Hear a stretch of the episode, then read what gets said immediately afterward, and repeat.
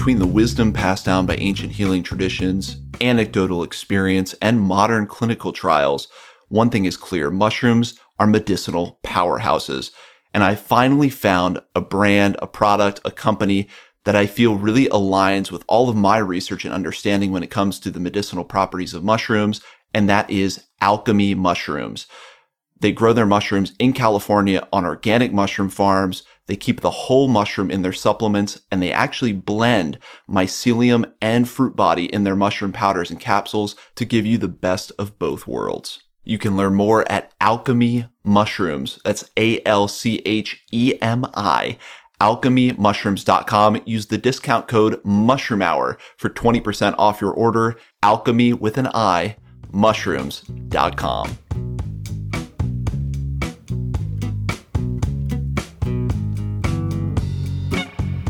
Hi there. Welcome to Mushroom Hour. Today on Mushroom Hour, we're graced by the presence of woodland spirit Fergus Drennan, also known as Fergus the Forager. Fergus has been gathering and learning about wild plants, seaweeds, and fungi for over 40 years. His journey began on Wimbledon Common at only three years old, collecting dandelions for the family's pet tortoise. Since those early days and through much creative and experimental exploration, he has continued his foraging practice, not only as a means to understand and to discover the practical relevance that foraging has in the modern developed world, but also in terms of what it means to be an environmentally conscious human in relation to the natural world. Can foraging ever be considered a truly sustainable practice? And if so, how? Is a question that always orchestrates his foraging activity. So too does a pursuit of foraging's playful and creative possibilities. Truth be told, Fergus just loves being outside, admiring nature as part of nature, living in touch with her reassuring seasonal cycles, awake to her sensuality, her surprises, opportunities, and endless gifts in pursuit of the good life. Fergus, thank you so much for joining us on Mushroom Hour. Oh, it's my pleasure, Darren. I've been looking forward to it for a long time. Well, so have I. I'm a huge fan of your work, a huge fan of your videos. And like we always do, you know, let's start off with how Fergus became the forager. I mean, we're talking about decades and decades of experience. Was this, you know, from three years old it started and you never stopped, or how did this journey progress to where you are today? Um, I think it starts with, um, you know, having a mother gave me a, a, name that lent itself to some nice alliteration uh, later on. Um, I've listened to so many of your episodes, and it's not always the case, but a lot of people talk about, you know, having a an important elder, a family member, or someone that they kind of go out with. And uh, and when I think back to my own life, that's maybe not in a stricter sense that we kind of lived in the country, and you know, my mother was um, really kind of interested in kind of the outside. But as you mentioned in the introduction, I was taught by the best teacher, the tortoise tortoise. um, and uh, yeah, I, I lived in central London and Wimbledon, and most people know about Wimbledon tennis. Um, that's kind of London. But a vast green area there is Wimbledon Common, and I would go with my mother. And as a three-year-old, you know, a, a green space like that in London, that's the whole world. like, you know, it's like wow. Right. Um, I, I, I kind of walked from the house. Yeah, sure. I was aware it was kind of quite concrete kind of area, but once I got out on the common, it's this vast kind of country, this other place you know, I would spend hours like watching my, my tortoise eat the foods that he liked to eat with absolute rapt at- attention, you know. And one of the things he loved the most was dandelions, like that, that kind of iconic weed for most people. And he would eat this with such relish, like it was the food of the gods, you know. and uh, but the funny thing is, as a kind of three, three, four year old, it took me a couple of years before I plucked up the courage to eat some myself. You know, I, I thought it was a kind of slightly naughty, subversive thing to do because, hey, this was food for the tortoise, not not for people. You know, and uh, yeah, I had a nibble, and to my crushing disappointment, it wasn't the food of the gods; it was the food of tortoises. but you know, it's only much much later when I came to realize that you know the things I was tasting there, motivated by the fact of knowing that these plants are so nutritious and dandelions in particular. That's just a case of, you know, balancing out any kind of bitterness with, with spices, with fats, and, uh, you know, these things. Get creative. Yeah, and I'm sure that was pretty influential, that experience in the common space, especially being in tune, you know, making friends with a non human uh, seems to broaden people's perspectives. I'm sure that impacted how you navigated through urban London and, and modernity. Well, you know, it's it's saying when when you say say that that the immediate impression that came to me was, you know, as as a kind of three four year old, when you like experience that sense of love and connection for an animal, to a certain extent, there isn't a distinction between you and that animal, mm. and I guess you navigate the world at that time without that sense of separation, and it's only kind of I mean I've thought of this over the over the years, but it's it's you've kind of prompted this thought now.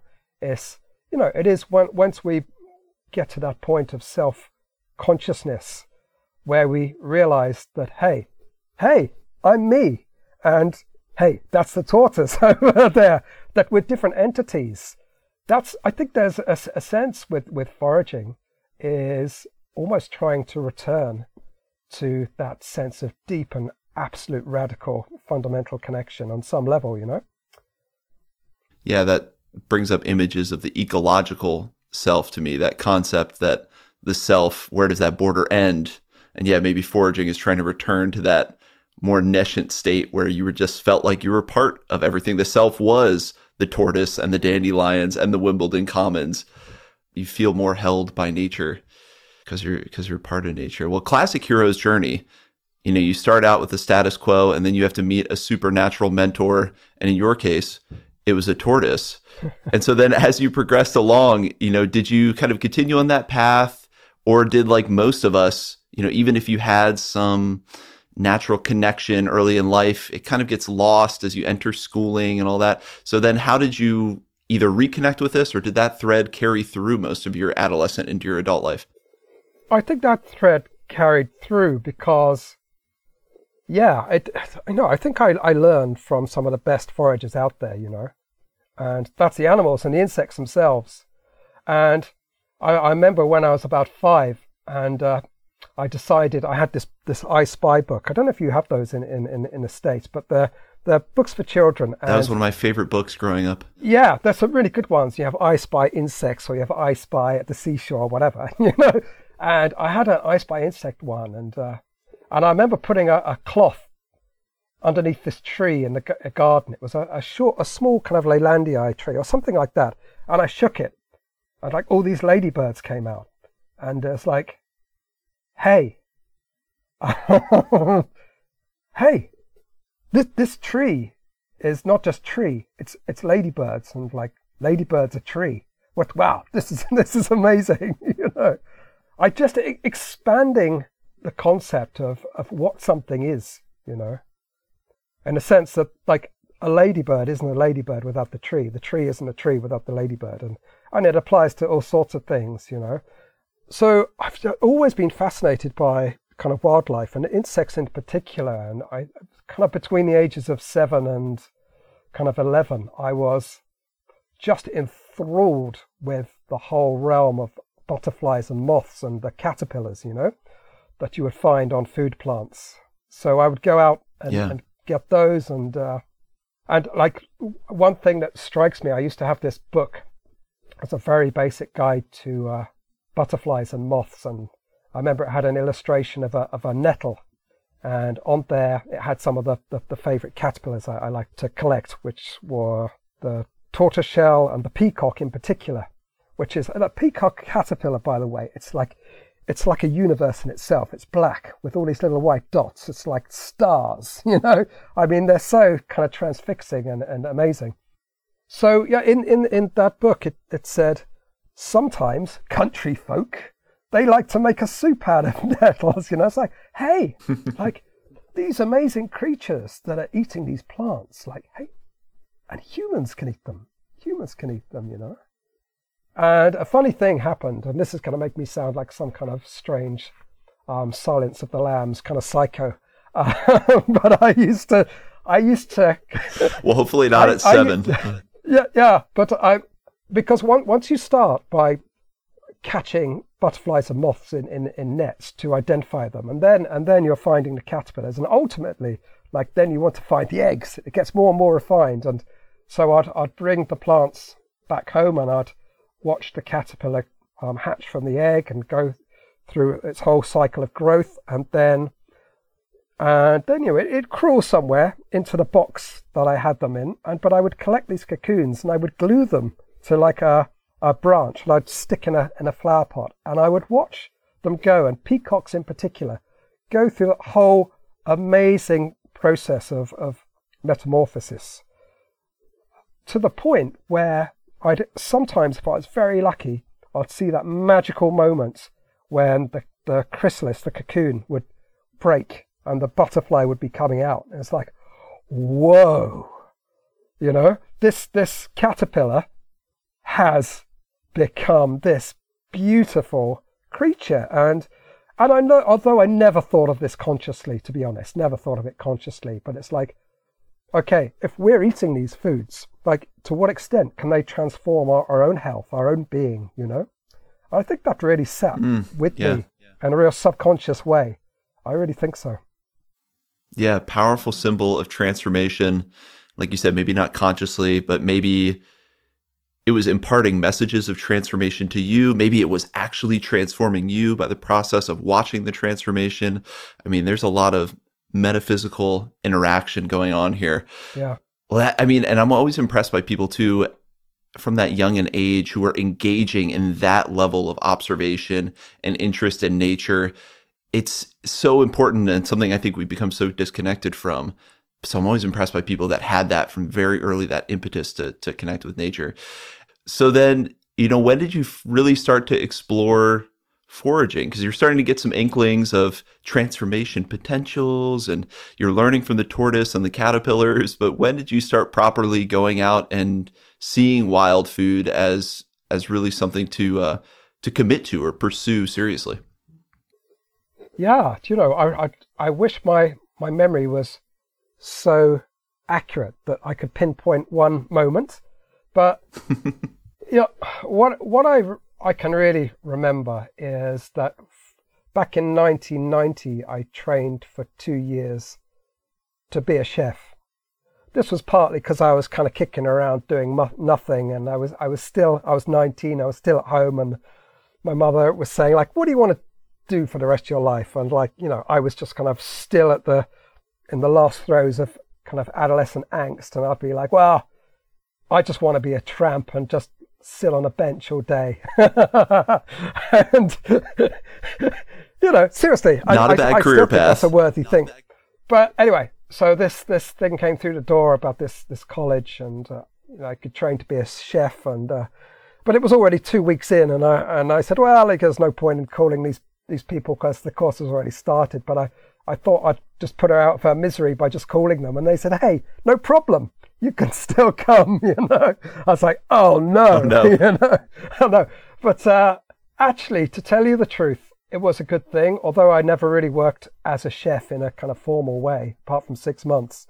I think what it has left me with is abiding confidence to really play with plants and fungi and seaweeds and just think in, in terms of the full range of possibilities that you can get when you really notice and are aware of the different textures and flavors and you know combinations of things. Yeah, so that that was actually very useful. And I would just say that it was around that time.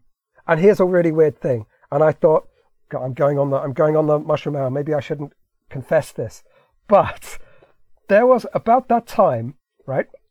I was at my mother's and she was watching a program and it was about people foraging mushrooms, right? And I'd never foraged mushrooms. I'd explored a few plants, and particularly ones, as I said, that the caterpillars like, like like nettles and and um, garlic mustard. But there, there was people foraging mushrooms, and it's so funny, right? I had this really negative reaction. It was like, okay, so they were ducking and diving, like going under leaves and and under branches and getting mushrooms, getting really excited, and like mushrooms, like it wasn't part of my world. Like plants, I could understand seaweeds I could understand because, hey, you can splash around in the sea and it's it's all fun and uh, but mushrooms, come on, what's this? And I reacted in a really angry way. I was like, hey, yeah, what what are these stupid people doing? like, what are they doing? I, I, I almost feel ashamed of this, but my and this is partly to show you how my transformation couldn't be more great from this kind of low point. And it was about a year after this program where I, I'd started training as a chef, and I was just out for a walk in the woods, and it just happened to be one of the most epic years for Boletus edulis penny buns, porcini, and uh, despite my reluctance, they were like all over the paths. You know, this doesn't normally happen. no choice. Yes, it's like, oh well, you know, that's what these kind of these kind of people were doing. Like they were ducking and diving under the trees. But hey, look, they're all over the path. Like they can't be ignored. I, okay, I'm gonna I'm gonna take one, and I took it home and I cooked it, and uh, that was it. There's no there's no going back. I was won over by the, the flavour and of course, in subsequent years, like for me, okay, everything has its inherent flavor, but that what actually goes to make up the flavor is far more complex. It's the story, it's the journey, it's the adventure, you know. So when I think over the years, all the fun I've had foraging, that really goes in in into that. And uh, I guess the adventure there was like I overcame my stupidity. yeah.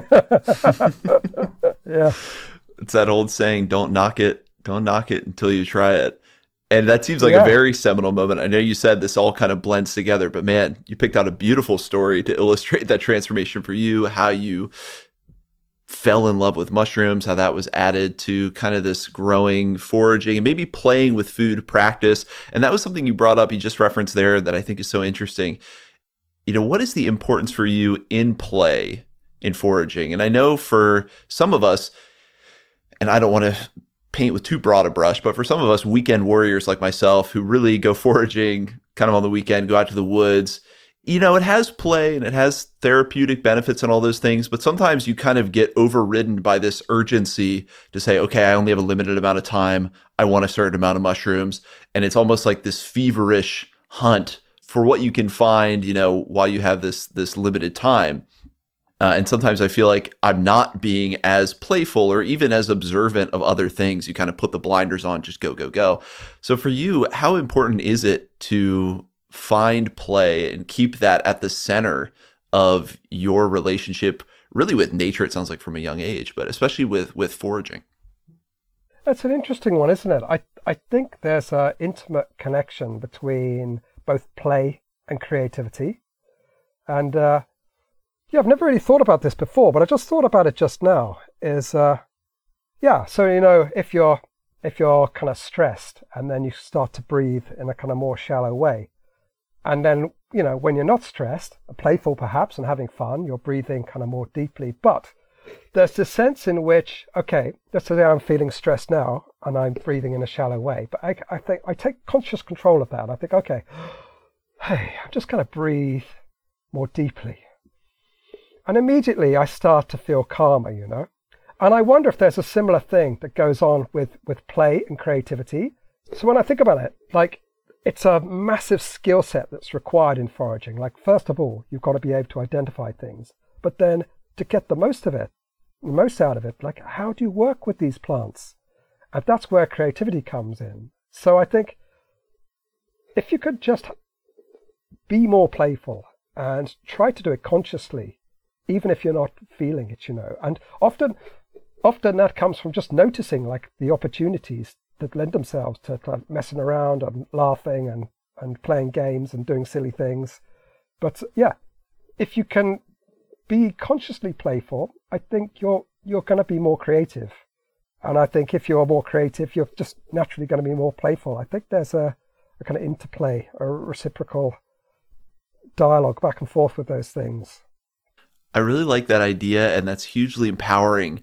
Just in that analog of yeah, breathing. I think so many people know that power of deep breathing, slowing down, catching your breath. But to think either because it's having that effect, but to think you could do the same with play, you could tap into like, whoa, I'm getting way too serious.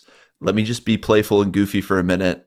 and see what that unlocks or how that changes thing. And I love that idea about creativity because I know that's something that God is talked about with every self-help guru, everything. is how do you be more creative? How do you be more creative? And what if it's as simple as encouraging yourself or, or consciously making a choice to be more playful and the creativity will come from that. And I mean, you've got playfulness and creativity, it seems like in you know, heaps and heaps and a huge abundance with what I'm seeing, what you're doing both in the kitchen and outside of the kitchen. So, you know, that scope of that conversation is massive in a podcast series all of its own. You know, Fergus the Forager's recipes for every different kind of mushroom and all the other uses. But if you can, maybe highlight something, you know, in something recent that you stumbled upon, a novel use in the kitchen of a certain mushroom. And because I watch so much of your work, I can think of a million things. So I know it'll be hard to choose. And then maybe something you'd like to do also outside of the kitchen that you was kind of inspired through one of these bouts of kind of playfulness and creativity. Oh, something I've discovered. Yeah, actually, it, it comes back to being kind of playful and observing as well, a really detailed observation. So, yeah, I can give you I can give you three three brief brief examples. Like one is is something that I make a lot, which people always love when I when I get them to, to taste them, is something which I call bramble stem stars. So that's if you get those rapidly growing bramble stems in May, and you you take off the, the, the young leaves and you take off the spines and you've cut them in cross sections, you will discover that they are amazing star shape naturally. And you can pickle them, you can cook them in, in sweetened blackberry juice, you can do all sorts of things with them. And uh, yeah, that came about. Like one time I was walking down just a, a kind of pathway in May, and uh, this bramble kind of it was saying, Hey, welcome to the spring, as it was grabbing my clothes. and I was like, yeah, hey, but hey, that's enough of a hug now. I, have got places to go, things to do, you know. And I, I, had a knife and I kind of cut this thing off, and uh, I walked along for half an hour, and I saw it like hanging there, hanging on my on my jumper, and I saw I saw that it was a star shape, and I was like blown away. Whoa, how did I not notice this before?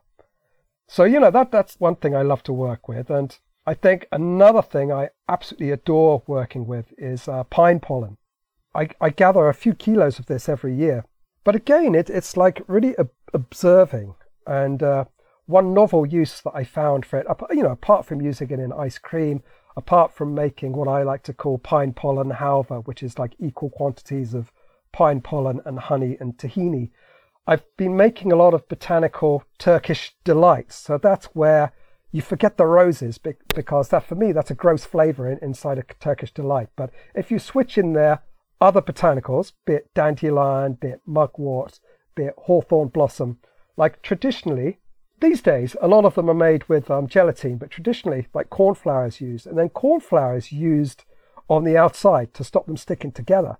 But when I realized this and I'm feeling like the qualities of pine pollen, I'm thinking, hey, I can use these to, you know, coat the outside of my botanical Turkish delights. And it's just another a way to showcase pine pollen.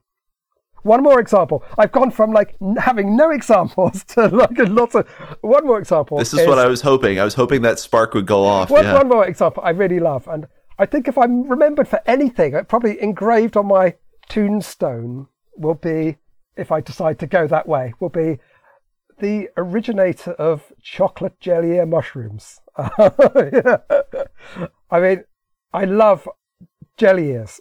It's a a mushroom that grows on elder, and it really lends itself to incorporating other flavors because it doesn't have a huge amount of flavor. So you can put it in soups and stews and it takes on that flavor, but also you can put it in sweet things. So years ago, I was running a course and it was for kids.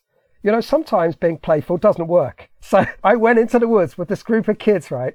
And yeah, it was that time of the year, it was kind of late in the season when you can find a huge like dead elder lying on the ground, and it can be covered in good quality fresh jelly ears. And I, I kind of ran in with them, like all excited, because I was genuinely excited, because I love to see this. I right. never get sick of. I never get sick. Of, I'm like a dog. Like, hey, I've seen those a thousand times before, but this is the best jelly ear you've ever seen. I'm like, but, so there was loads of them, and I went in and I started eating them like straight away because it's one of those ones just raw, raw, off the elder. Yeah, yeah, exactly. But it's one of these ones. It doesn't go for all fungi, obviously, but it's one that's pretty benign and pretty good, just raw, you know.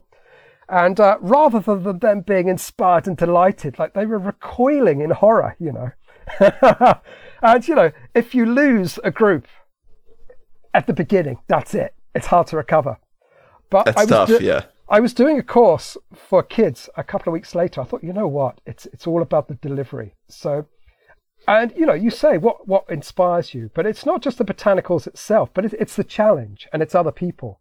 So it's like, okay, this group of kids they didn't react well, but how can I make this go well? So, I had a little kind of creative thought, and I thought, you know what? If I if I dry them and I rehydrate half in orange juice and half in ribena. Do you know ribena? It's like um uh, black currant cordial concentrate. And then, and then what if I then freeze them and then I dip them in chocolate because it's a lot easier to handle when they come out of the freezer, dark chocolate. And so I did this. And I stood outside the woods with this group of kids and I said, look, we're going to, we're to look at some fungi and, uh, it's an amazing fungi because they're, they're chocolate fungi. The chocolate fungi. Can you believe it? And it just so happens I've got some in this box here, you know?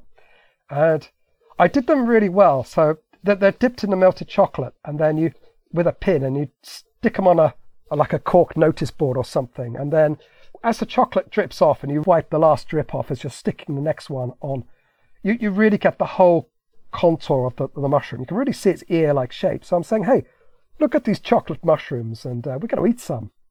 Look at the shape, feel the textures, and uh, I'm not going to tell you where they, these are. They, you know, they might be on the ground because some some fungi like to hang out on the ground and could be in a tree, you know, some like it up there, you know. And we went into this wood and it couldn't have been more different than like the two weeks before. They were they were finding them quickly, they were they were just jumping for joy. Is this it? Is this it? You know, it's like, hey, yeah, that's it. We found jelly and mushrooms, you know. Yeah, so sometimes a bit of creativity and learning both from the qualities of the plants and fungi themselves and the, the people that you're trying to introduce these things to, it can, can really work well. And there's this kind of triumvirate of creativity, learning, and play that I see so much in your work. And I think they all feed into each other. And I'm also just picking up bits and pieces, including I love that aspect you threw in there of of challenge and it's funny, I think some of that is part of creativity as well. Either you're limited in what's at your disposal, or yeah, you have someone to please, a, a tough crowd like a group of kids that you're trying to get interested, and it kind of crowd, inspires and gets something going. Eh, yeah. Like you said, if you lose them at the beginning, they're going to be checked out on you. And, and talk about that too. I mean, you're highlighting some of these creative uses in the kitchen you know, and these to me, as someone who's not great in the kitchen, you know, the extent of my use of wild foods is usually slice it up uh, pretty finely and put it into a, a, frying pan. You know, so how did you develop those skills? Can we credit this to those early years working as a chef? Or is this hard won over decades of experimentation? You know, how did you develop this these skills of working with wild foods in the kitchen? Hmm. Do you know, I, I would say the same. I don't claim to be a particularly good chef or cook. Well, I'm not a I'm not a chef, but I'd say I do have an awareness of just the possibilities of things, and maybe that's just an inherent skill. I don't know. I think it's something that can be developed. Yeah, I, I this is this is what it is, right? I think over the years, you come to learn about more and more wild food, and then someone will say to me, like about a particular plant. Is that edible? And there was a time when they might be pointing out something I hadn't used very much, right? And I'd say, ah, well, yeah, no, it's not, it's not very good. You know, it's, it's it's a bit bitter or it's a little bit tough, you know, or or I just say, hey, no, uh, not really. But then I thought, you know, I've got to I've got to stop saying this. I've got to knock this on its head because I'm going to change that around. I'm going to say, okay, this plant here is incredibly edible. You know, it's it's wonderful. So I say this to people, but I, I, just I haven't yet worked out how. you know, but I think with enough patience and persistence, you can you can really find out. A, a good example of this, and very occasionally, and I don't say this out of kind of any sense of my own kind of importance or a kind of arrogance in knowing what to do, but I, I am rarely in, inspired by other foragers simply because I'm so busy creating my own things and and and because I like to learn through mistakes as well. That's another key thing. So I don't want to look something up that someone else is doing and then do it. I'd rather kind of work out a process and discover a whole load of different things in the process. But there is someone that I do occasionally look at, and more the fact that I enjoy the fact that he exists. Just the fact that people are existing and doing various things is enough for me, right? But I'm, I'm talking about Pascal Baudar. Do you know Pascal Baudar? Big, yes, big into I mean, fermentation, big yes. into. And I remember seeing, and this is an example. Of, I, I'm giving this as an example of a plant I used to ignore all the time. And so in, in one of his videos, one of his books, he was working with like plantain, like great plantain. And he said, you know, the secret is, he said, like, treat it like a seaweed. Like, so boil it for four minutes in like, you know, heavily salted water. Anyway, he had this then served like wilted kind of greens or boiled greens on a on a bit of slate with some some smoked salmon with some nice dressing that he'd made. And I didn't actually go on to make that, but I was just so inspired by thinking, you know what, I've just ignored this all the time. And now someone's showing me you can actually make something delicious.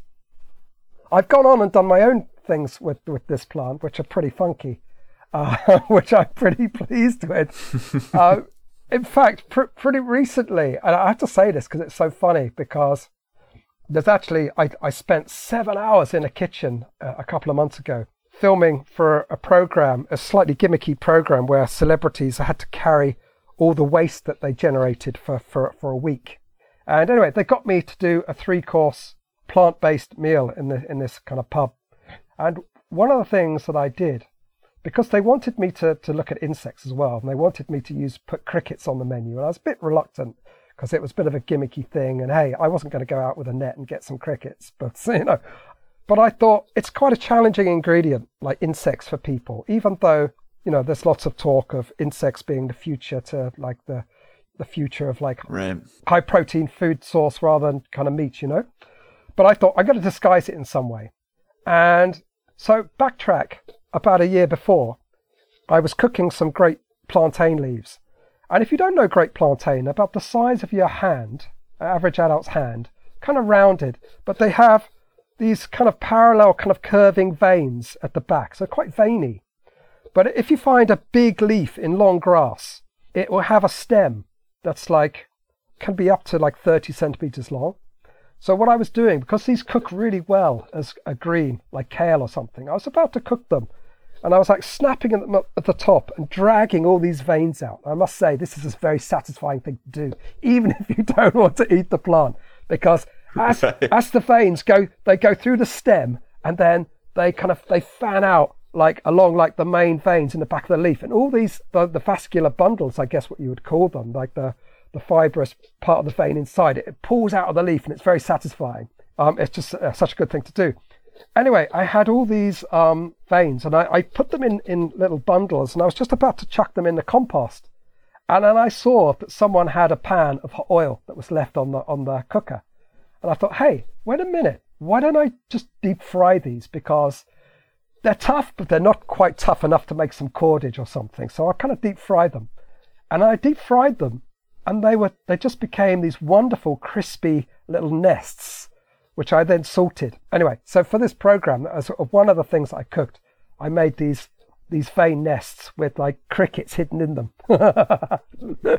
yeah, it was kind of fun thing. Wow. But what I really loved about that is there was a there's another chef like in the UK called Fergus Henderson, and he wrote this book years ago called Nose to Tail, and he's he's particularly interested in the meat.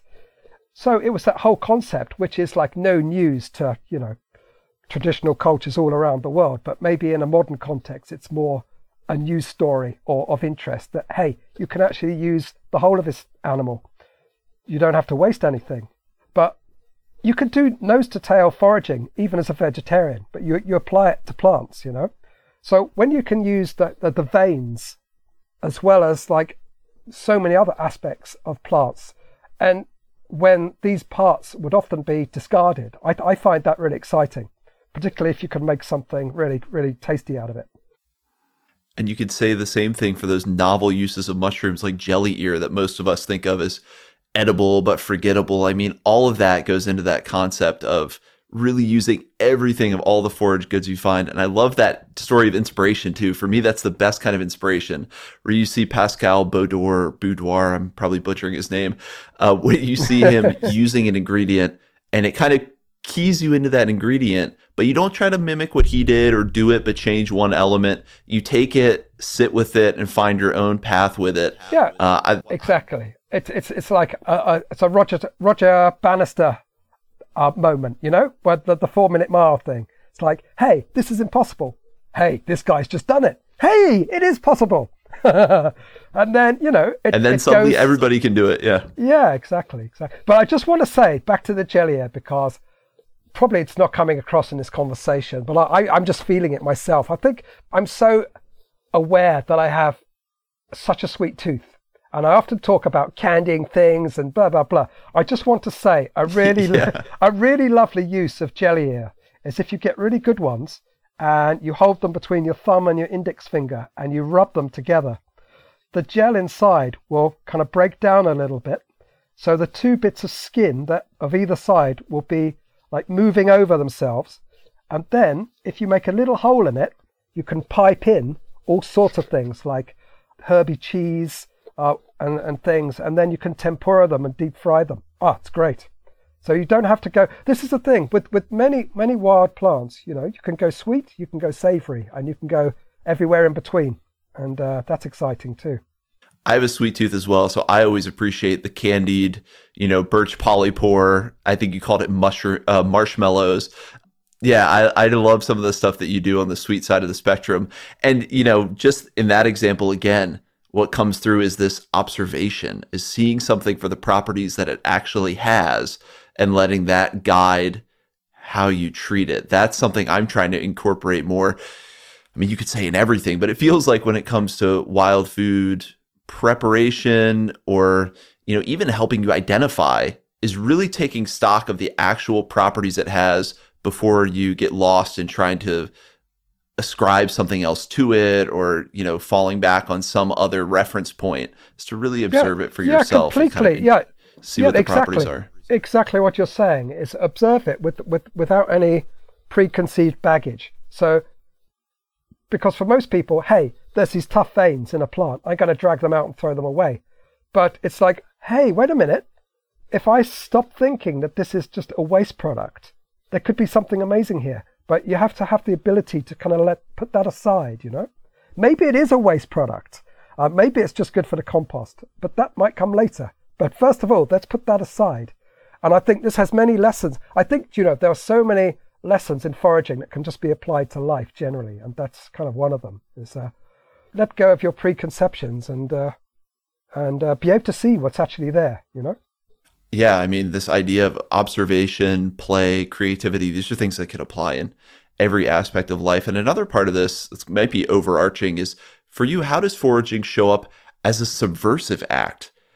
because specifically mushrooms are often seen i don't know what it is about them just as an organism they are kind of subversive they are kind of under the radar maybe that's because most of their actual vegetative body is under the ground but you know this act of wild foraging it's something i've talked with or talked about with a few guests this idea that going out into nature getting your own food having your own deep relationship on kind of every sensory level is somehow subversive how does that show up for you in, in your practice? Because you brought up that concept before the show, and I think it's a really interesting one.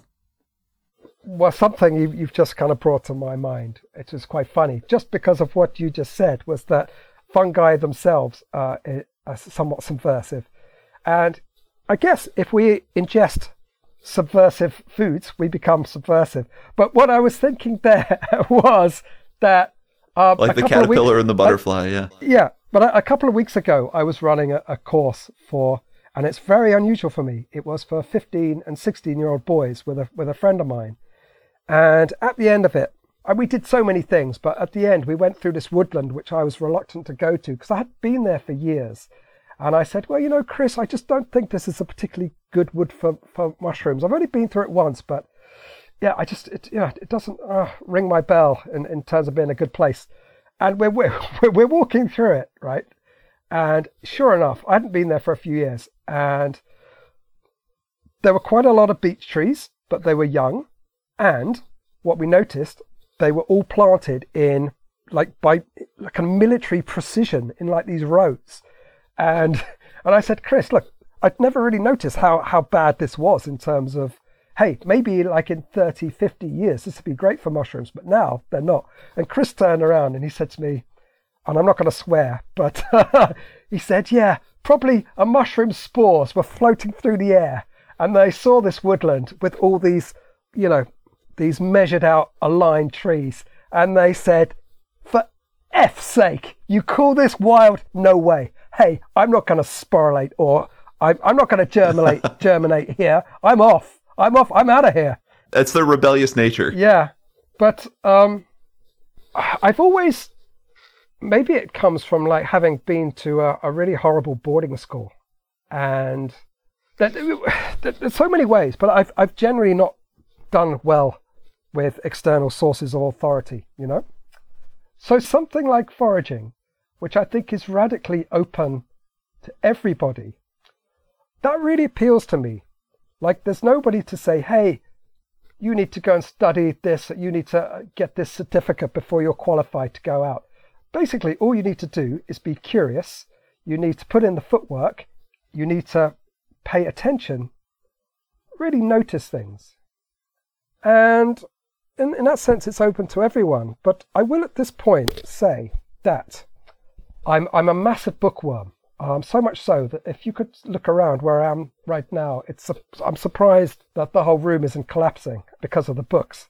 But there's one book that I've there's an author I really got into in a massive way this year, and he's written the two most interesting books I've read and disturbing, and that's Jason Hickel, and he wrote a book on the origins of global inequality called The Divide, and he wrote another book more recently called Less is More.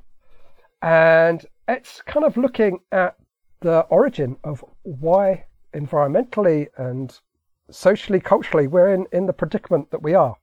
And particularly, he looks at the UK situation, and this goes back, I mean, you'll see the connection why I think foraging is subversive, but he really looks at going back to kind of medieval times, and he looks how even like during like the, the feudal period and just after that, where peasants or like the commoners had access to the commons, to, to the forest, where they basically they had access to all the sources that could nourish their lives, be it food, be it game, be it plants, be it wood, waters for fishing.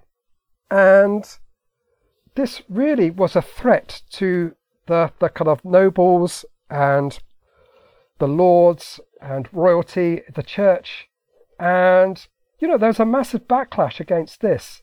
And in the kind of 18th, 19th century, we had like the Enclosures Acts of Parliament, whereby I think it was something like 6% of the land in the UK was in, enclosed and made private property, so that the likes of peasants like me could not then go on and forage and gather mushrooms or gather plants. So to a certain extent, you know, I, I feel increasingly now that although I'm not overtly a political person, that foraging is, in a, in a sense, a very political act because it's saying, hey, look, as long as I can show, and I think this is crucially important, that I'm not of the same mindset of those that would enclose and exploit.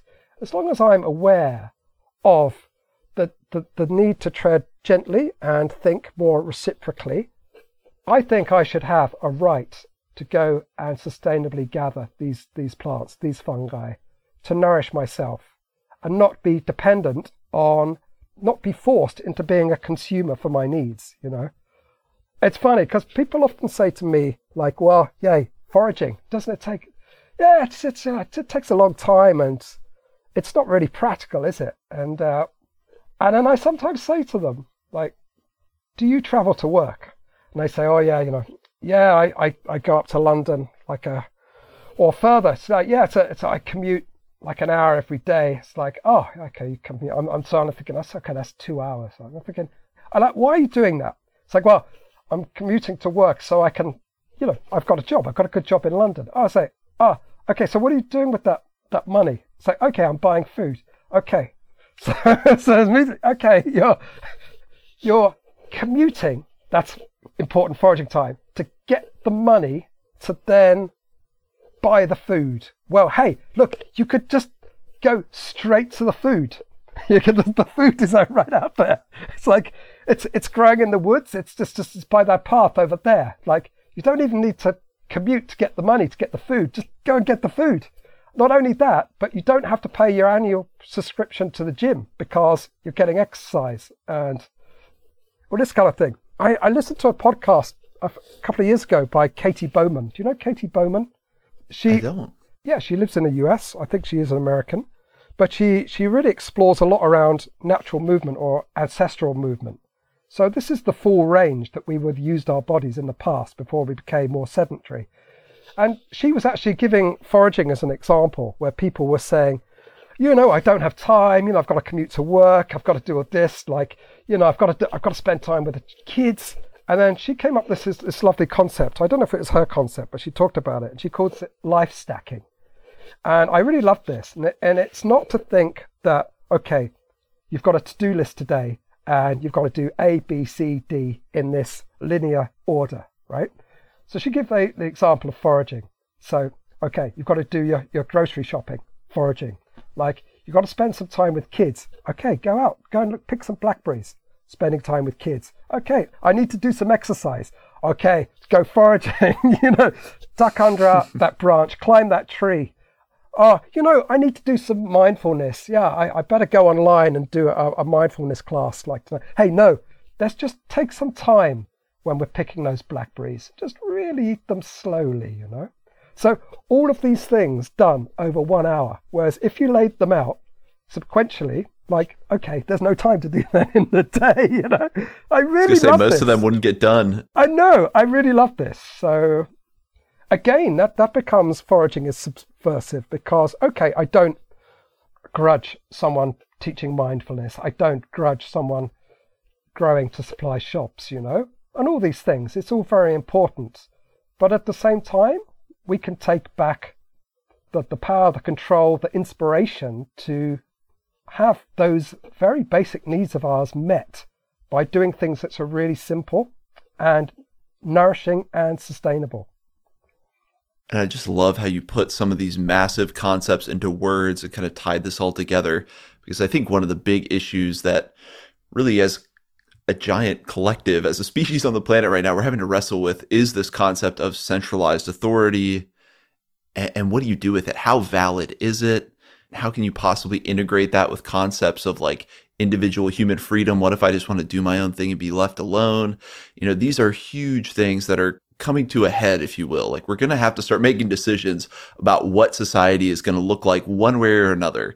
And I see kind of, we've all read and seen movies about the dystopian future of one centralized authority that controls everything, you know, or then you have the completely opposite of almost like a Luddite tribal society, which hey, sign me up for. Uh, but you know what? what does this concept of human organization look like? And you know, I had a great conversation with Robin Harford, who I'm sure you know there in the UK. Yeah. Who talked about his political activism in kind of railing against centralized authority and everything. And he thought that eventually his work with plants and foraging was infinitely more successful at empowering people and made more of a political statement than railing against the existing structures that we see are at times very archaic and unwieldy and we all wonder you know why are we doing this and i found so much of that in what you're saying is that doing this practice meets all of these different human needs empowers yourself makes your life kind of this closed loop system without the need for a lot of those structures and complex systems of authority. You know, we can call it quote unquote the system, bureaucracy, and all that.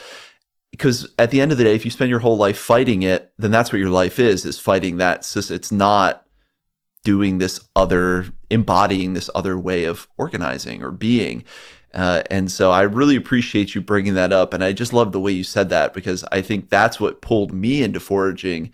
And that's what really it's for so many people, whether it's subconsciously or very consciously, they know that this is somehow taking some of that power back from a society where we've externalized so much of that political, yeah, material power in terms of food. And, you know, it, it really does yeah, I, play an important Katy, role in that conversation. Katy Bowman, she refers to that as outsourcing you know, outsourcing yeah. various aspects of your health.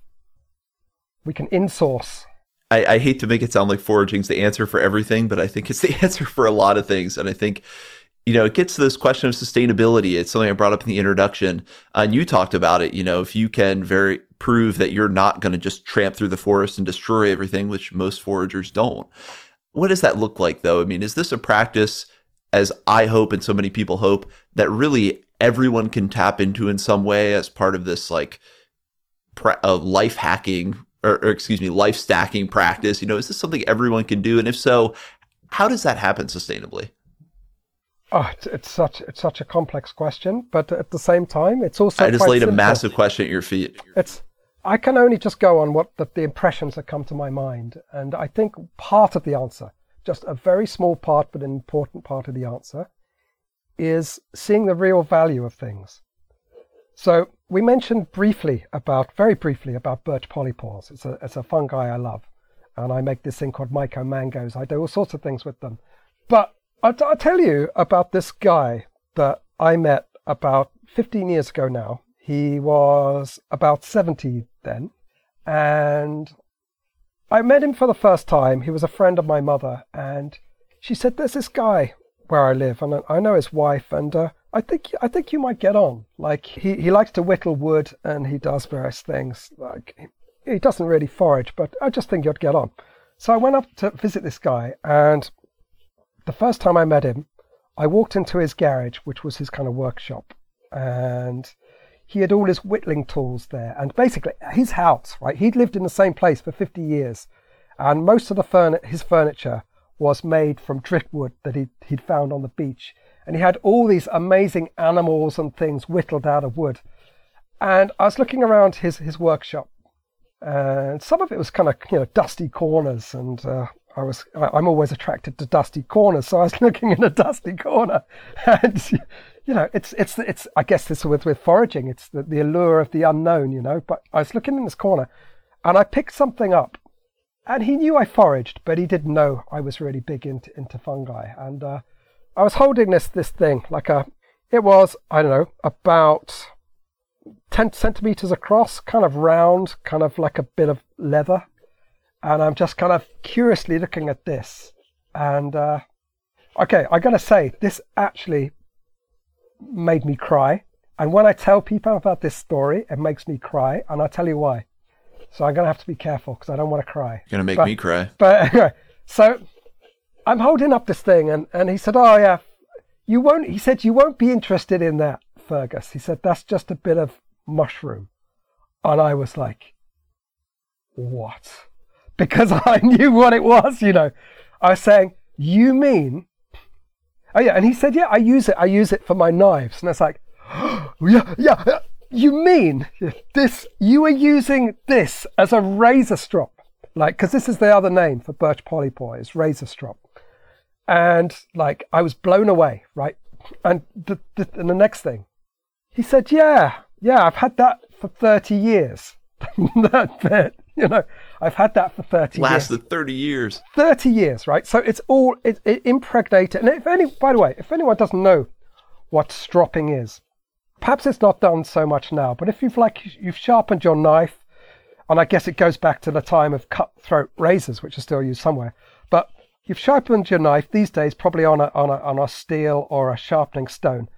And you've got it as sharp as possible, but you've still got those like fine fragments of metal there, right? So what you would do, you would just move back and forth the either side of your knife on something like a leather belt. That would be stropping. But yeah, this fungus can be used for that. So you know, this one is in in his workshop. It's impregnated by with all sorts of oils, which whether he put them in there, they just accumulate over over years. Yeah, it's it's functioning like a wonderful strop, and uh, you know, I said to him, like, that this is an incredibly common mushroom. And like, have you ever thought to get another? And it's like, no, I don't need another one.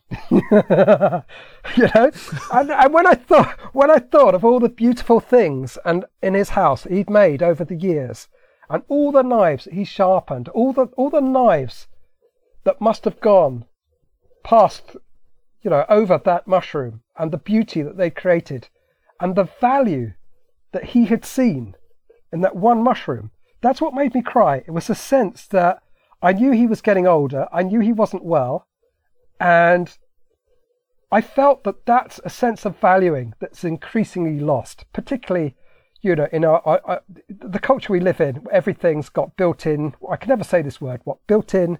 Uh, Planned obsolescence. That's the one. Thank you. Planned obsolescence. You know.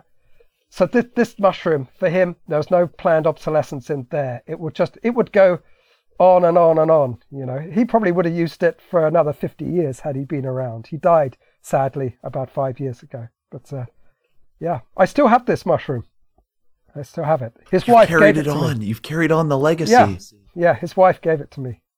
It's a beautiful story, and it does follow close in parallel to this idea of foraging and self empowerment. And all of these things seem to build into some kind of worldview or way of moving through the world that seems so different to what we're doing now, yet seems to resonate so deeply. I know so many people that are pulled towards that. Like I said, I made the reference of Luddite. Somehow that seems to be part of it too. It's like we need to forsake technology and maybe we don't, you know, maybe we can integrate all of those beautiful lessons, still use the technology that's enabling us to have this conversation.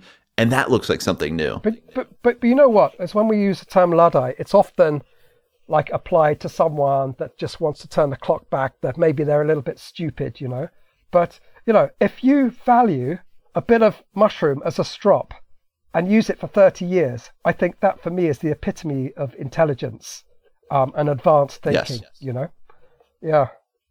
Re- value systems. I mean, that's something that I think a relationship with mushrooms, a relationship with foraging, it starts to change all of those value systems. And you know how value is how valuable is a forest versus you know the timber products quote unquote that come for it. I mean all of these things start to shift. Yeah. When you engage in these practice and something that comes up in all your stories is you know foraging is a practice of your own relationship with nature but there's always other people involved with fergus. So how is that integrated as part of your practice? When did you decide to become a teacher of this information and what has that journey been like to be an educator and bring people into this world and this appreciation that's given you so much? I'm just laughing because you said this. there's always other people involved. It's it's very good when there's other people involved because you know me, myself, and I. It's it's a dangerous situation, and I just it's a serious point because I think sometimes it's important to be saved from yourself, and actually, other people can do that. A, a, a, lovely example I've got is that years ago, and she's still a very good friend, but she was my girlfriend at the time. And I say this in a sense that, you know, how people put you on a pedestal. Okay, Fergus, oh, he's this forager, he's like really connected to nature, bloody, bloody, bloody.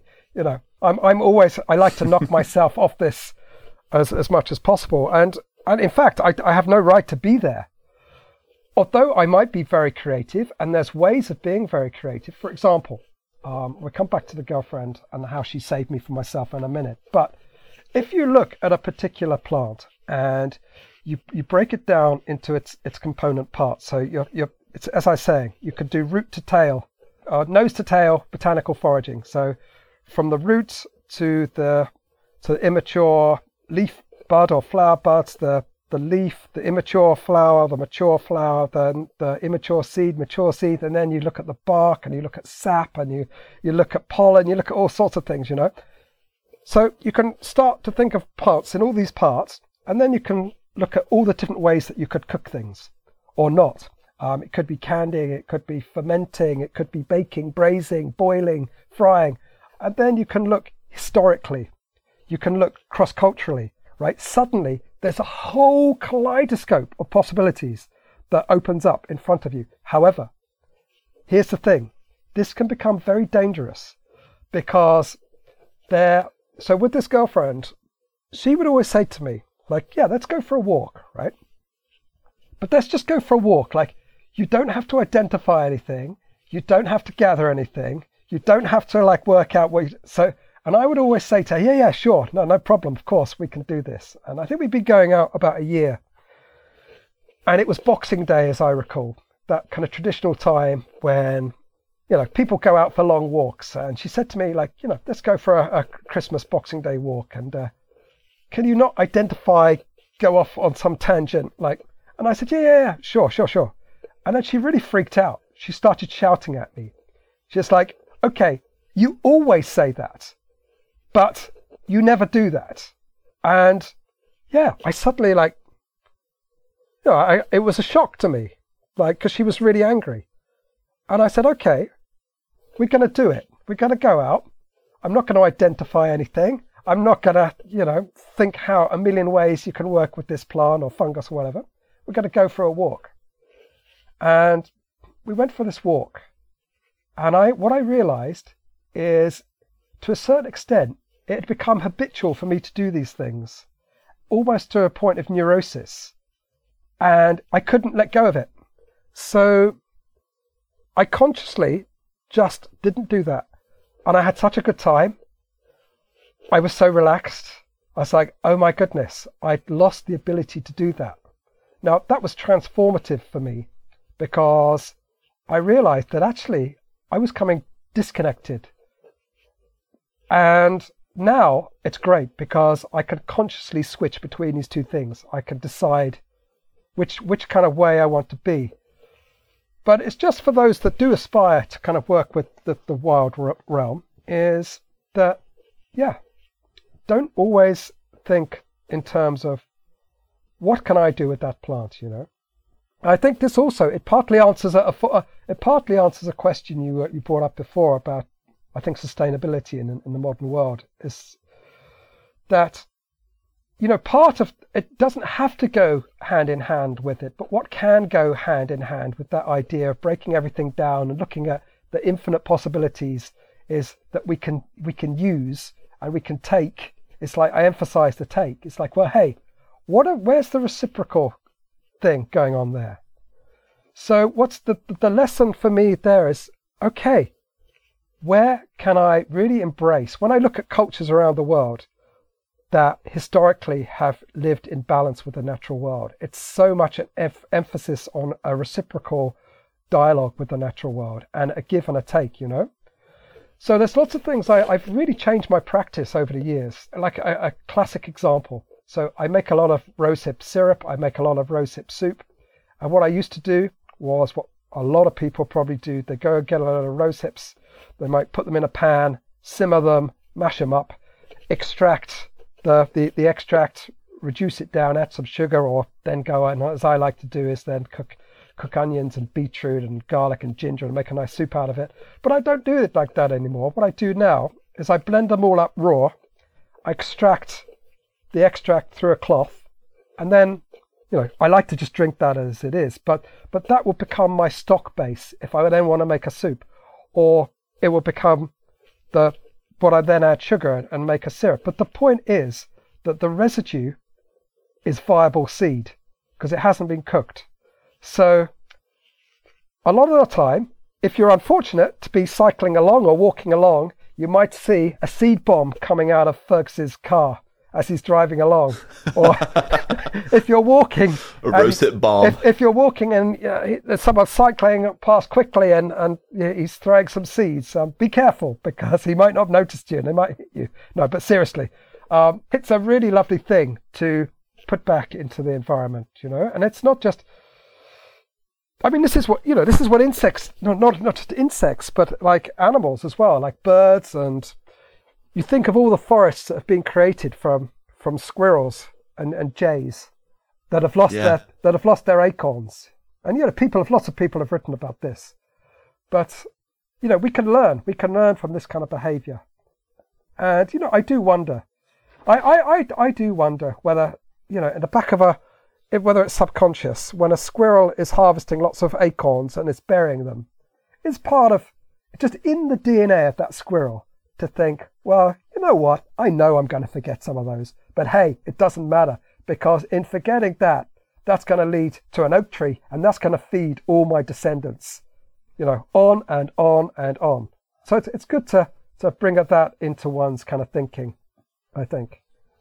I like to think that for squirrels, it's entirely conscious and they are environmental stewards and they are trying to teach us something. And it seems like, yeah, you, I love how you brought in that sustainability aspect because it seems like these concepts of reorienting your value systems, gaining these perspectives on natural systems and what's important, understanding reciprocity within that, that those are kind of key tenets of shifting your worldview that then would make foraging something that's sustainable. You know, when, when it's commonly brought up as kind of this 2D uh, debate of can everyone go out and forage wild food from a local area? It's like, well, they need these other pieces kind of built in. So do you find yourself doing that in your foraging courses when you share this with people that those end up being fundamental parts that go along with yes here's the plant here's what you can do with it yes here's the mushroom here's what you can do with it and these messages about value systems and re- reciprocity just flow all in between that as well do you know it's funny you said about like everyone foraging because it's something this is part partly answers your question it's like it's something i a little bit playfully slightly teasing I think of like foraging as a career path. You know, it's not something that's kind of obvious. And foraging is really, it's not something that's greatly valued in society. It's not like being a doctor or being a nurse or being, I don't know, a high flying banker or something, you know.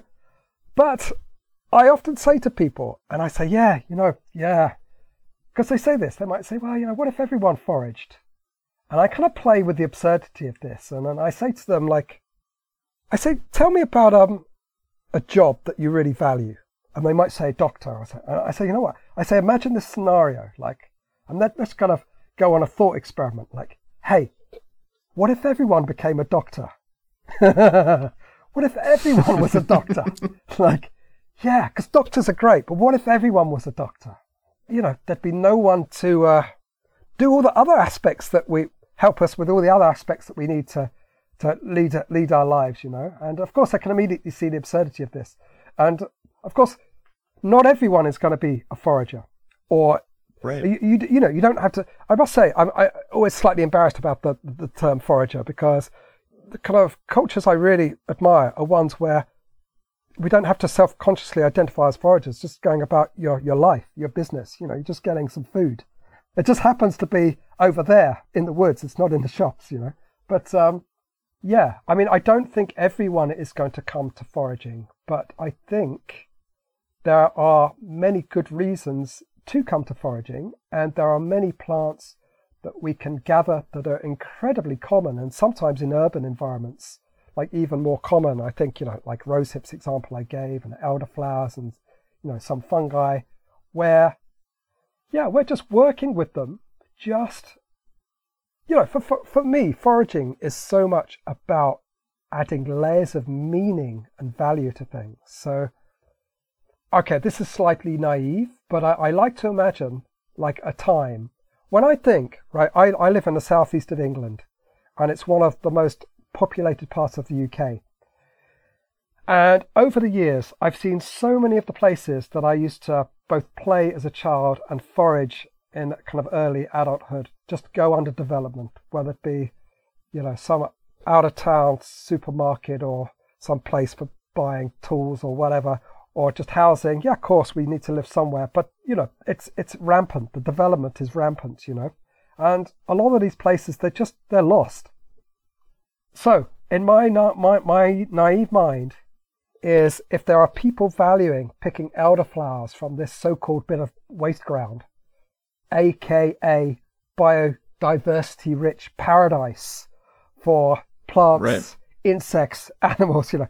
If people were going to these places and getting a few things sustainably, you know, they would really want to stand up and be counted when this gets earmarked for development. And I, I admire the French in this regard. You know, the French really know how to protest against things, you know. And I like to think they I'd like do. I'd like to see a bit of that, you know, more in the UK. Um, yeah, but I just hey, do you know? I want to tell you something. this also made me cry. I like things that made me cry. I mention them not because I'm I'm just a blubber box, because I rarely cry. so, but wh- wh- where they do, it really touches at something really important. And when I was giving this example, I was thinking of this place, which is on the outskirts of Herne Bay, where my mother lives now, and where I grew up and lived for about 20 years. Now, about five years ago, and for a few years, it used to be a place that I used to go and get wonderful, like uh, Morello cherries, dwarf cherries, or sour cherries, mugwort.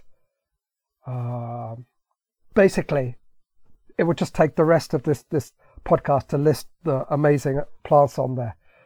There was so much, and then um, a few years ago, it was leveled, completely leveled for some out of town development, and you know, oh, encroaching on this place, there's now a big supermarket. There's like a hardware place. There's, and I thought, oh, you know, it's it's it, this is just oh, tragic because this was my best place to come for some of these things. And I, I was really depressed when I saw it. Literally, it was leveled and to, to like bare soil. And it, it was so bad that if I was driving past the area, I would literally take a detour so I didn't have to buy, go past it because I found it sucks. Yeah, didn't have to see the carnage. I didn't have to see the carnage. Anyway, I went there for the first time this June, right? This is three years later. The development didn't happen. What was there before, in terms of the plants, has come back three, four, fivefold. It's such riotous, glorious abundance.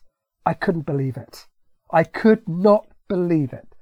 And it really gave me such a sense of hope for the future. It's like, okay, human beings, including myself, because, you know, I'm no exception. I, like a friend of mine, he wrote, he lived for a year without money. Uh, friend called Mark Boyle, used to live where I live now. And he, he wrote a book called The Moneyless Man and The Moneyless Manifesto and various things. And he, he, he took the example of a nail, right? Okay, I have a car, but if, if you just decide to live in the woods and you, even if you build like a shack, right? And you decide, hey, it's easier if I just, this, this bit keeps falling down. I'm gonna, I'm gonna nail this bit with this, this hey, I'm even to use a rock, but I'm to use this nail. I'm to, right? That nail implicates the whole industrial system, right? It implicates it. So yeah, I'm implicated like like we all are, right? I'm part of it, and we have to take responsibility yeah. for that.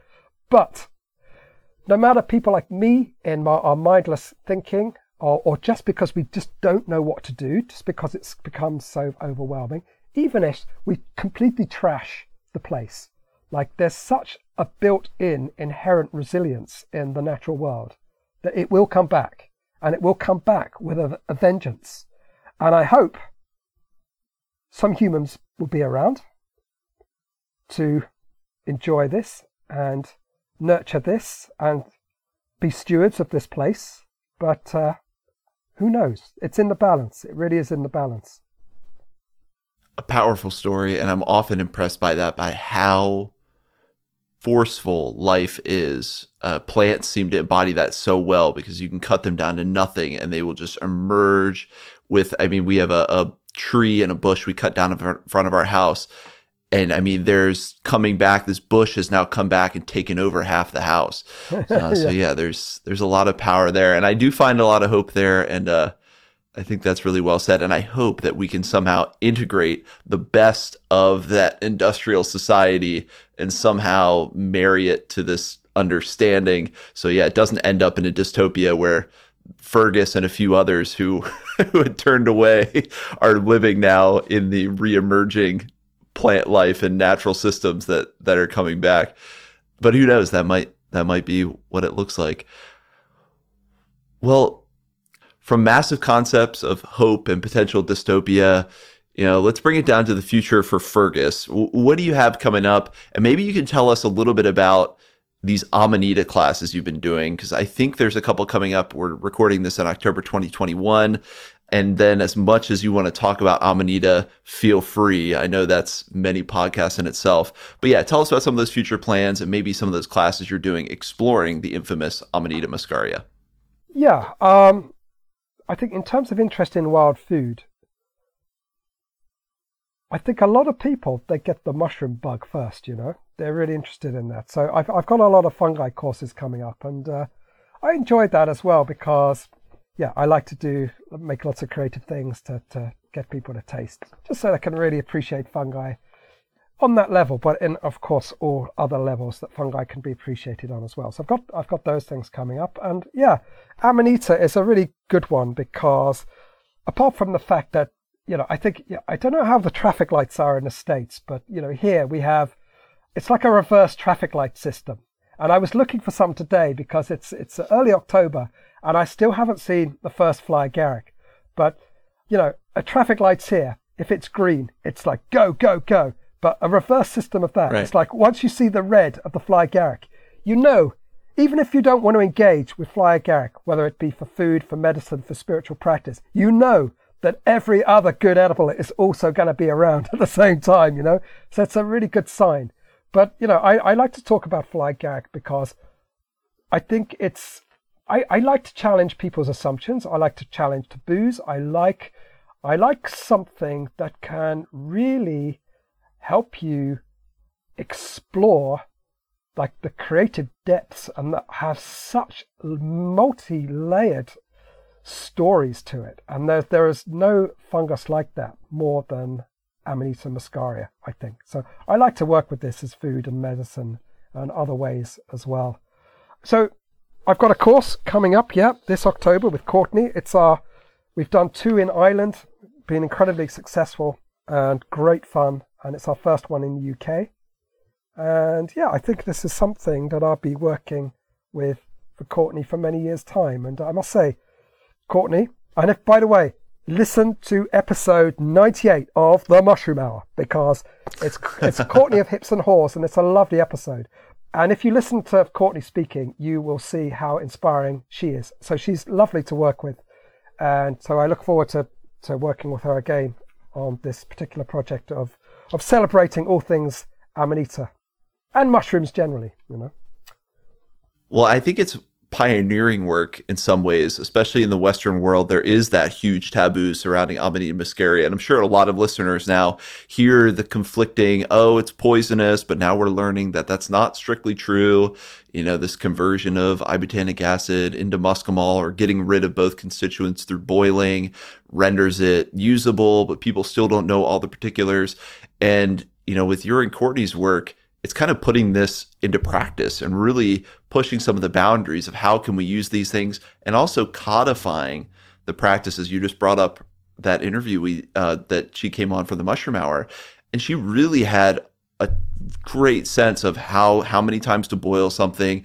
It's this classic you know once you do it enough you know and then it doesn't become a mystery anymore. The taboo is kind of erased because you know how to work with it.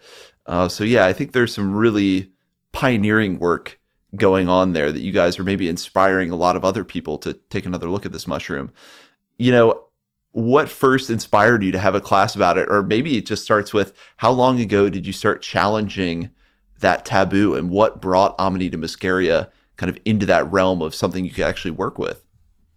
Do you know, it, it wasn't working with Amanita muscaria had nothing to do initially with, with wanting to challenge taboos. It was the fact that I, I went to Italy years ago, years and years ago now, and I bought some Amanita caesarea. I don't know if you know that one, Caesar's mushroom. Now, yeah. that's a gourmet Amanita, and it's a gourmet red Amanita.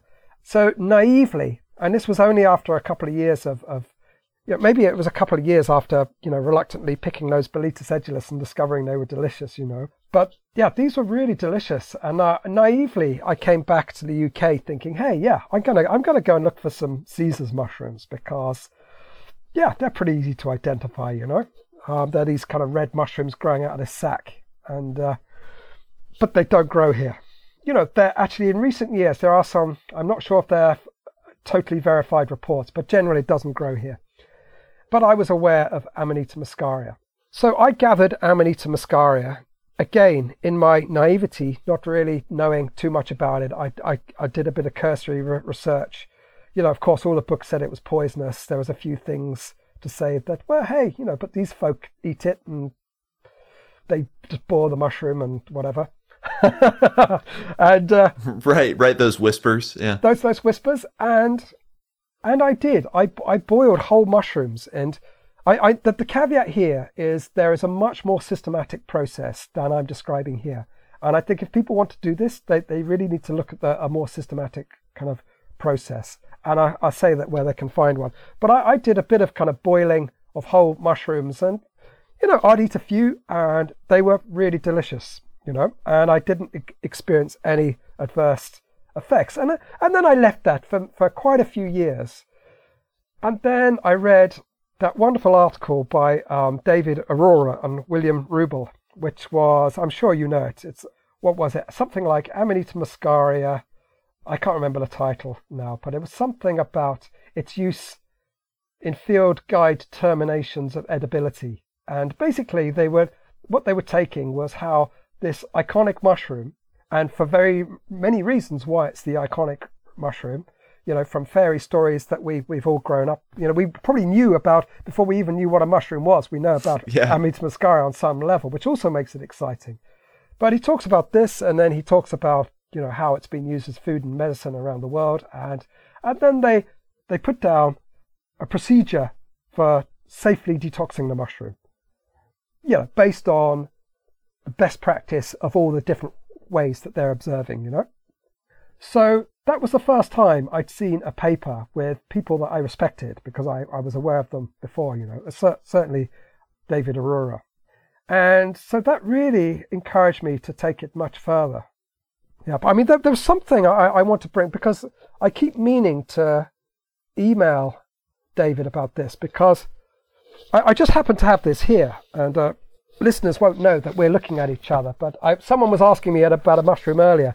So I was, I was looking in this book. It's called the, the Merck Index, which is wonderful. Yeah. And it's, uh, it's an encyclopedia of chemicals, drugs, and botanicals. And it's my go to for looking up various things. And, and I had it as my bedside reading for, for a number of years. And I remember flicking through it one night and I got to the, the to the, the M and and I got to like musk and it, we're, we're as you know, and some people might know, that fly agaric contains uh, that breaks down or is then converted to ibotenic acid. Is that the right order? I have to I think it's that order. I think it's ibotenic acid into muscimol. Oh yeah, there you go.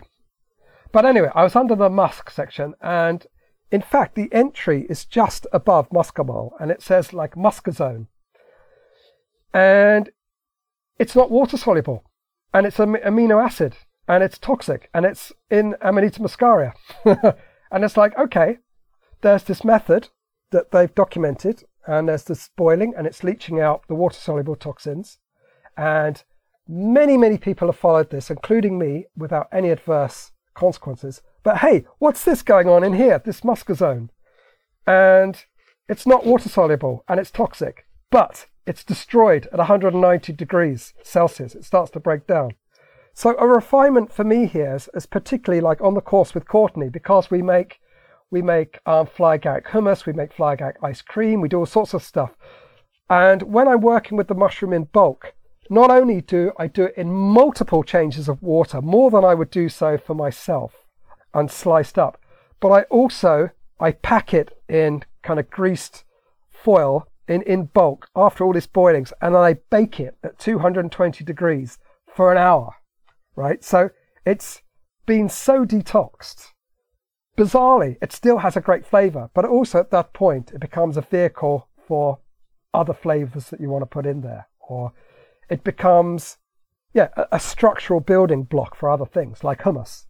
But a question I've, I've often been meaning over the years to, to ask David is, yeah, what his thoughts on that are. And I don't know, because I, you know these things we have ideas that we're going to do stuff and I just never get around to it. So uh, my my my thought is that that that the muscazone is probably in Amanita muscaria in such a small quantity that it's not inimical to to health, you know.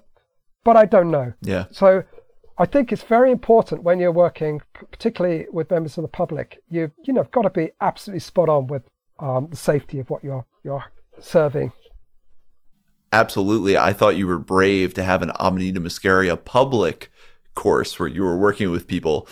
But thankfully, yeah, you've done your research and it always helps to go to that nth degree of making sure everything's safe. And, but yeah, like I said, I thought that was a, a very brave decision. What do you think? Did the people that were at the course just gung ho and ready to dive into Amanita, or did it take some convincing?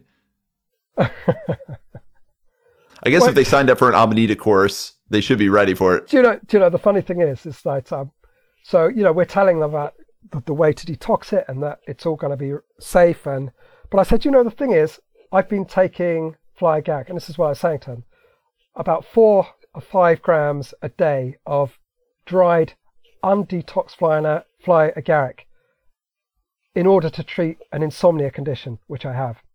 So I'm eating it daily, undetoxed, probably about a cap's worth. And I don't have any adverse, strange symptoms. Like, you know, I don't even have any strange dreams. It just, it just helps me in, in the evening to get to sleep. And then I kind of joke, hey, you know, I'm not some mad guy. And usually I roll my eyes and kind of twitch around a little bit, you know. But yeah, everything's fine. But you know, everything everything's fine here, you know. So, and and we're talking about eating detox ones. So there's there's kind of the the risk of of anything yeah untoward is is really not very likely.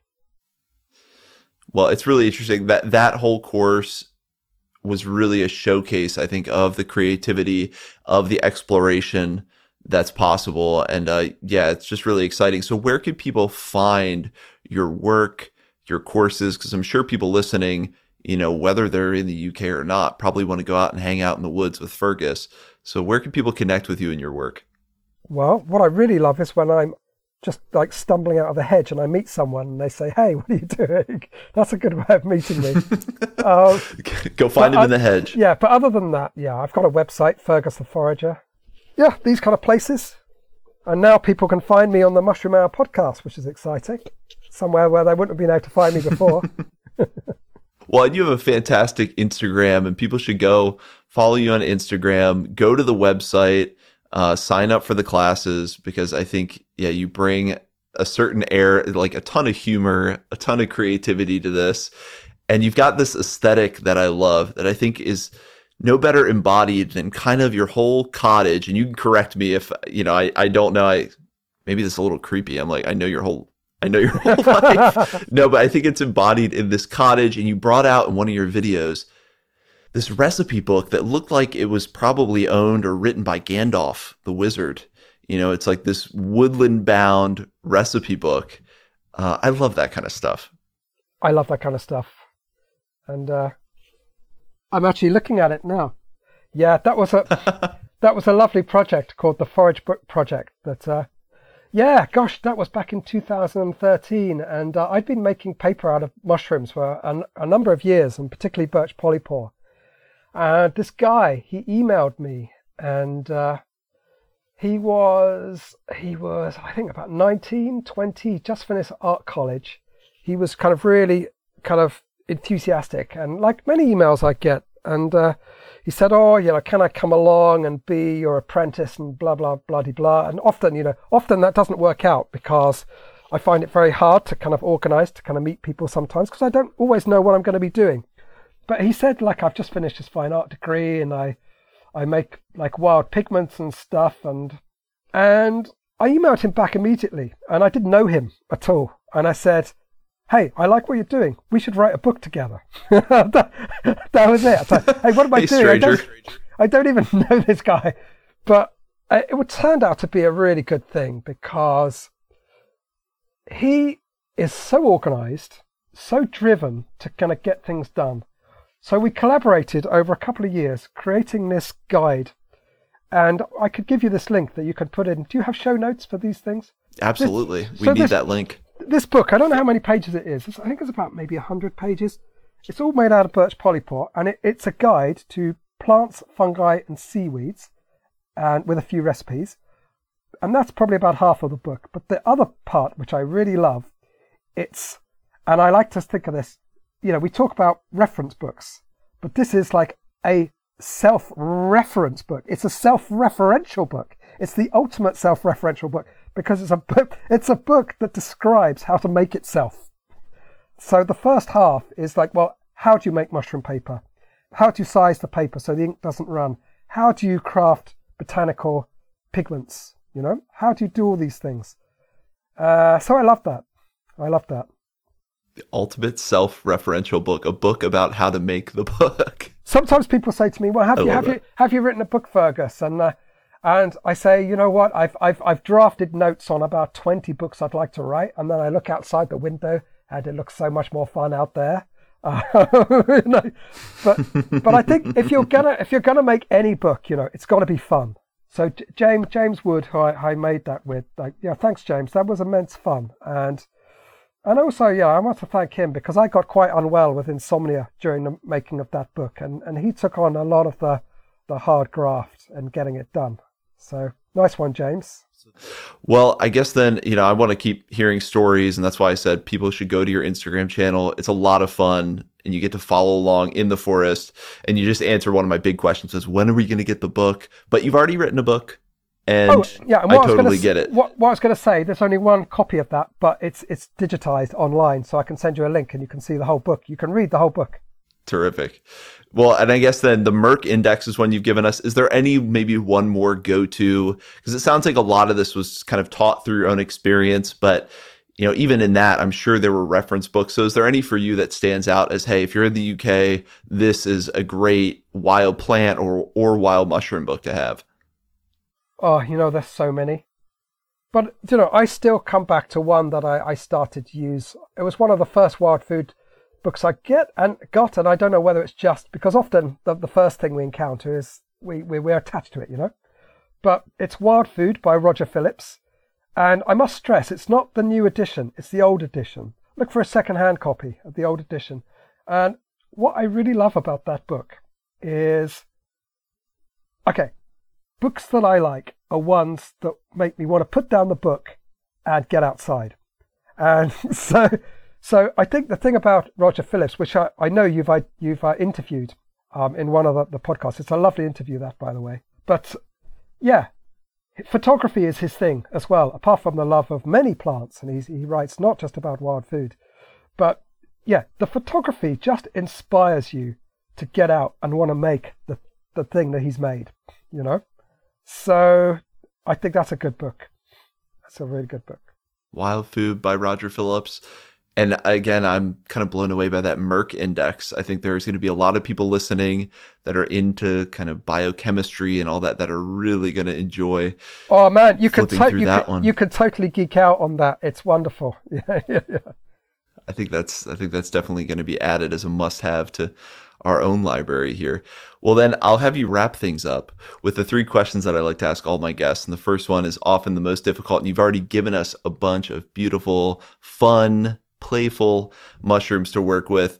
But maybe give us a mushroom or fungus that you love and why. And this can be just the mushroom you saw when you were out this morning that comes to mind.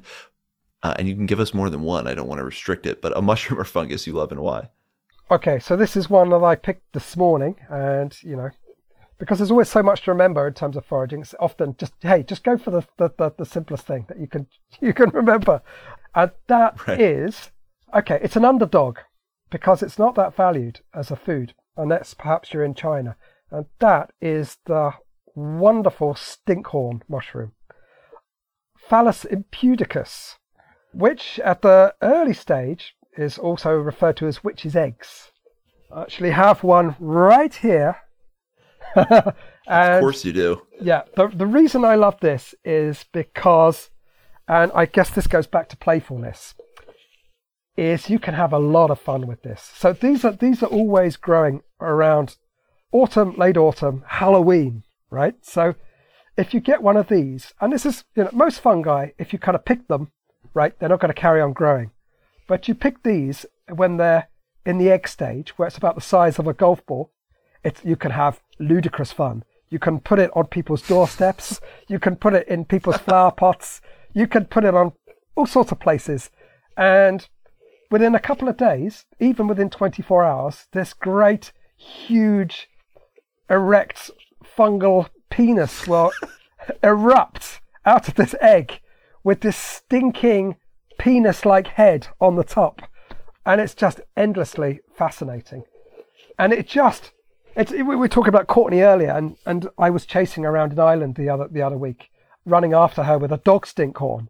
And she was saying, Oh, why do you have to chase me with that? You're being such a boy. And I was like, Yeah, but isn't it just amazing that how the fungi are so clever that they can mimic the smell of dog shit, you know, to attract the flies? Isn't that incredible?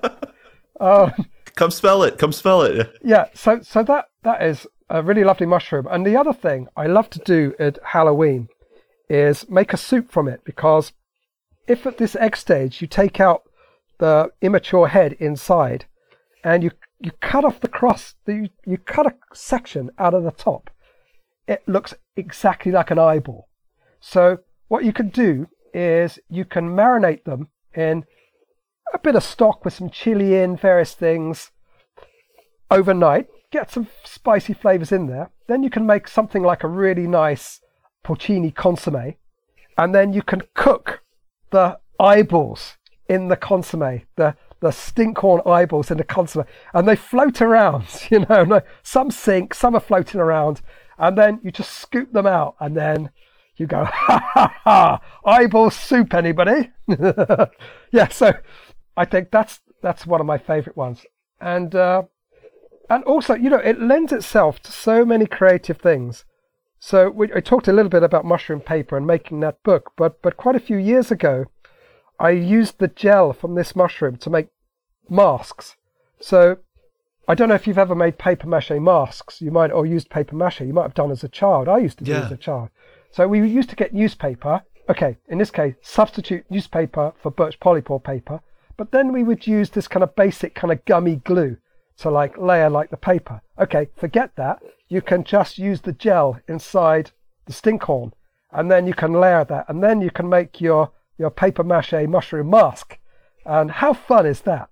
Your Halloween paper mache That's mushroom wild. Mask, which you, you can, I've never done this. You can make your Halloween paper, your Halloween birch polypore and stinkhorn mask while you're serving up your your eyeball soup. There you go. Wild food goals.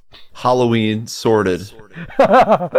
yeah, well, and th- I think that example epitomizes kind of the creativity and what you're creating with wild food that really again inspires so many of us you know you're going to make us see certain mushrooms and fungi in a whole other light and what the possibilities are so I, I love i love that choice i love that example and then the second question then is a much bigger question, but I have a feeling you'll have something fun for us or something insightful. And that is what this relationship that you've developed with these organisms has given to you. Now, you could go more broadly and say the relationship with wild food and foraging, but I think you've really touched on that.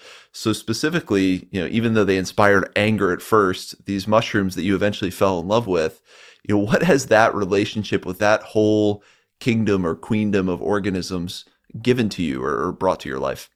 Yeah, this is this is where I say in a really deadpan voice, athlete's foot, candida. the harsh reality. It's not all good. It's not all good. Um, yeah, I think I think I think the, the example of the oh no, um, I've, as we're speaking, I've just split the egg and it's all the goo is just dripping out all over the place. Um, oh no! yeah, and the funny thing is, right, is I actually boiled this one and so the goo is actually liquid, whereas before it's it's not. Anyway, it's now all over the place. But what I would say, disaster. I, but look, no, no.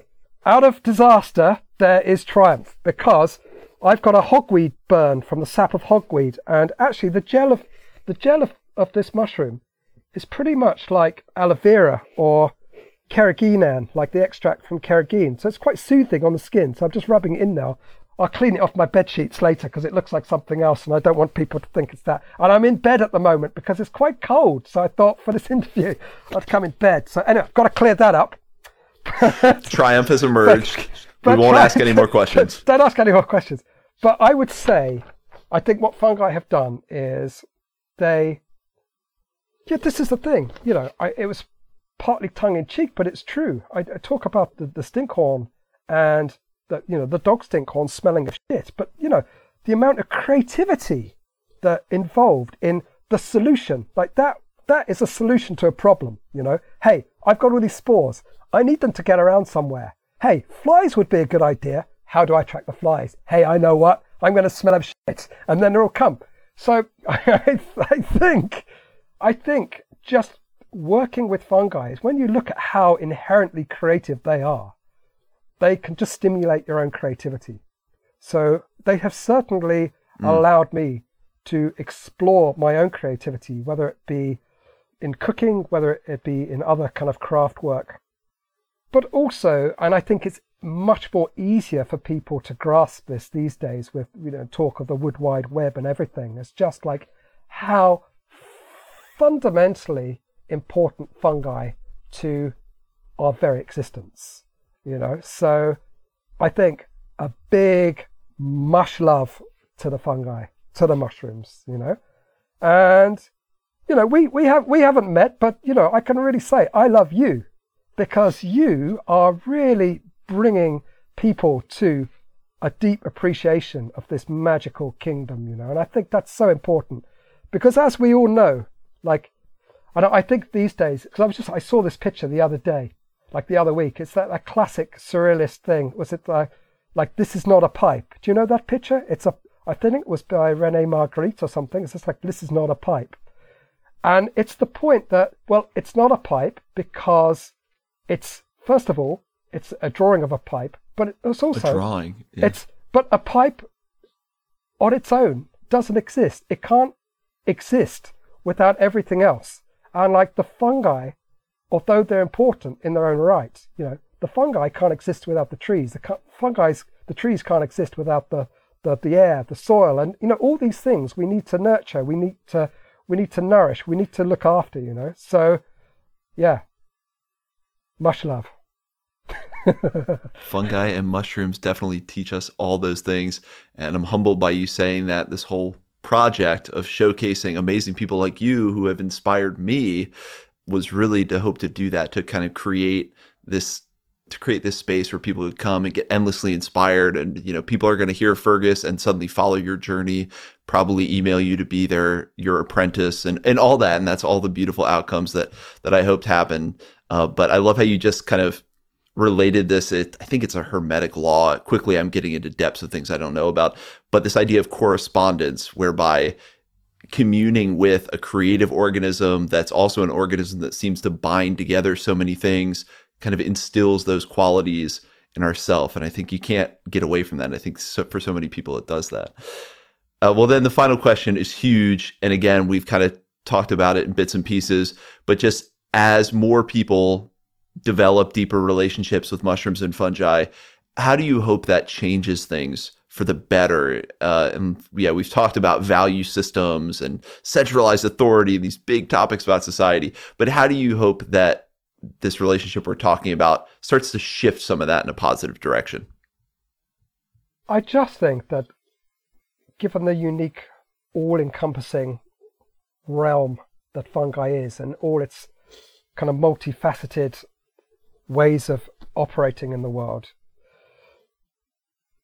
I just hope that through a, a, a more of appreciation of that and appreciation of the natural world more generally, that we can just keep those and come to value like traditional cultures and ways of relating to the world much more than we have done.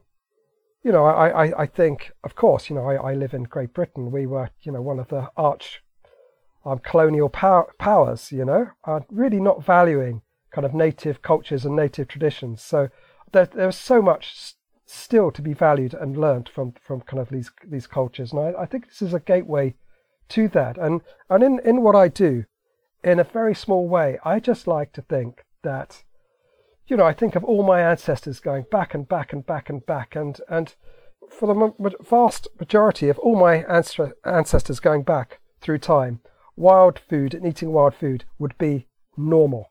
That was the normal thing to do. It's only in a historical blink of an eye that for some people it's a bit strange, maybe even disgusting or kind of weird, but it, it doesn't have to be. And if we embrace it and embrace some of the values that people and, and the reason it was normal for hundreds of thousands of years because it was inherently sustainable because within the practice of feeding ourselves we were much more in a reciprocal relationship with the natural world. So I, I hope in my small way that i can just continue giving value to the long long tradition of wild food use. Maybe give it a contemporary twist, maybe develop some new traditions and see it going into the distant, distant future. Something like that. Well, and it feels like one of the great hopes is that we can bring all that knowledge that's been lost along with it reciprocity this understanding of homeostasis with our environment all that seems to get encapsulated in foraging and as educators like yourself bring that into the modern time that feels like the only hope if we're going to somehow integrate or, or adjust, evolve our modern society into something that can actually sustain, it's going to take all of that being brought forward. So I'm always grateful to, to way showers like yourself for bringing yeah, that forward. I, I, th- I think in keeping ideas and knowledge of wild food alive, you are keeping it as a viable possibility for people. It's like, you know, if people don't know, it's not an option. But so if you keep that knowledge alive, it, it's right. a viable option for people to explore, you know? Yeah, why can't that be a valid option? Why can't we just exist, go forage for wild foods? You know, we don't need to pay taxes. We don't need to necessarily answer to anyone. we could just be in an idyllic pastoral society, hunting for foods and dancing and making love and singing and playing music. I mean, what, what's wrong with that? what's wrong with that? Nothing. I'll see you there. We I'll, just have to know it's possible. I'll see you on the other side of that fire, singing and dancing. I love it. Well, Fergus, thank you so much for coming on the show and giving us so much information, telling us amazing stories, dealing with some massive issues. That's kind of my thing is I throw these questions that are like so big and you've been able to take those and artfully kind of give us some great answers. So thank you so much for coming on the show. It's really an honor. Oh, it's been an absolute delight. And thank you for your excellent Mushroom Hour podcast. I recommend it to everybody.